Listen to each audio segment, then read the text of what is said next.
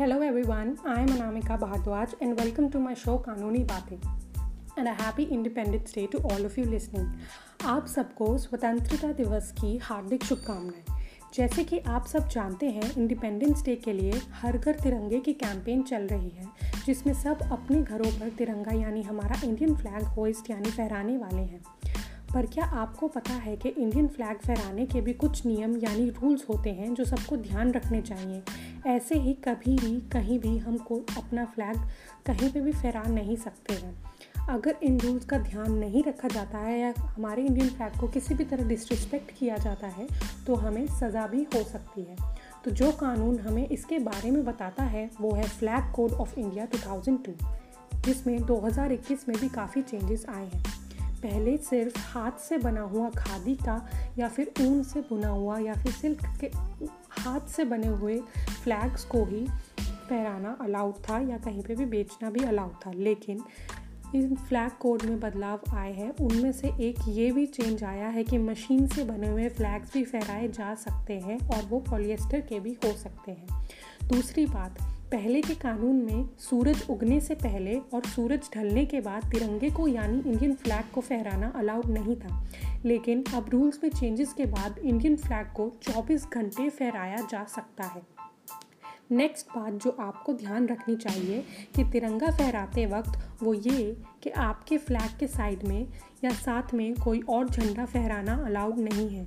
अगर आपके Indian flag के साइड में कोई और झंडा है है भी तो आपको इंडियन फ्लैग को उससे ऊपर फहराना चाहिए।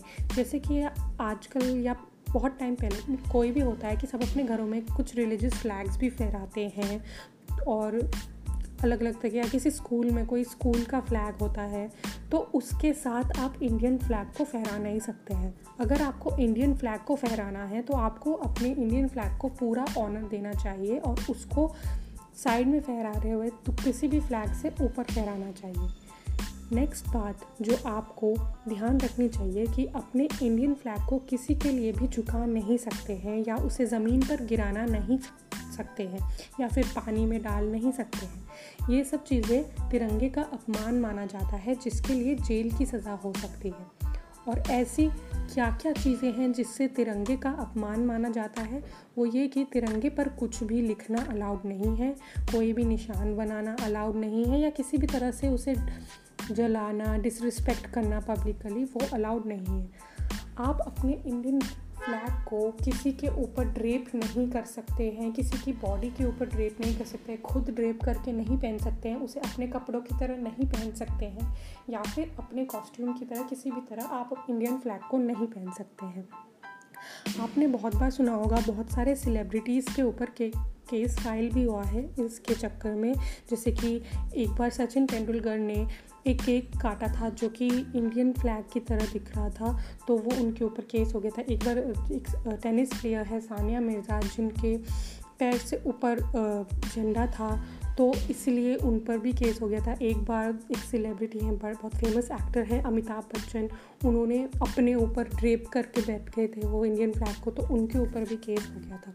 तो ऐसी चीज़ों से आपको दूर रहना चाहिए। आप इंडियन फ्लैग को किसी के ऊपर, ऐसे अपने बॉडी के ऊपर या किसी भी बॉडी के ऊपर ऐसे ड्रेप नहीं कर सकते हैं। वो अलाउड नहीं है। इसको इंडियन फ्लैग का डिसरिस्पेक्ट माना जाता है और इसके लिए आपको तीन साल तक की सज़ा भी हो सकती है।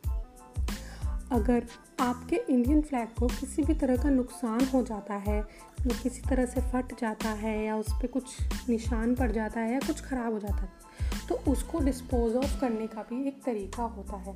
आप उसको पब्लिकली डिस्पोज ऑफ़ नहीं कर सकते हैं, उसको प्राइवेट में डिस्पोज ऑफ़ यानी उसको प्राइवेट में अलग करना चाहिए या ख़त्म करना चाहिए। कैसे ख़त्म करना चाहिए, वो आपके ऊपर है। आपको उस रिस्पेक्टफुली डिस्पोज ऑफ़ कर सकते हैं, उसको जला सकते हैं, उसको दफना सकते हैं, लेकिन प्राइवेटली करना चाहिए। पब्लिकली आप ये सब नहीं कर सकते हैं। तो ये सब बातें हैं जो तिरंगा फहराते वक्त आपको ध्यान रखनी चाहिए। अगर आप इसके बारे में और डिटेल में पढ़ना चाहते हैं तो आप the flag code of India 2002 यानी भारतीय ध्वज संहिता 2002 को पढ़ सकते हैं। और एक और रिक्वेस्ट सबसे ये है कि आई नो इंडिपेंडेंस डे पे सब आप बहुत खुश होंगे और फ्लैग्स फहराएँगे, लेकिन उस फ्लैग होस्टिंग के बाद 16 अगस्त को अगर आपको रोड पे कोई भी फ्लैग पड़ा हुआ दिखे या कहीं पे भी कोई भी पड़ा हुआ दिखे तो प्लीज़ आप उसे उठाइए, उसकी डिसरिस्पेक्ट मत कीजिएगा, उसके अगले दिन उसको उठा के सही जगह पर रख दीजिएगा। थैंक यू फॉर लिसनिंग एक बार फिर से happy independence day to all जय हिंद।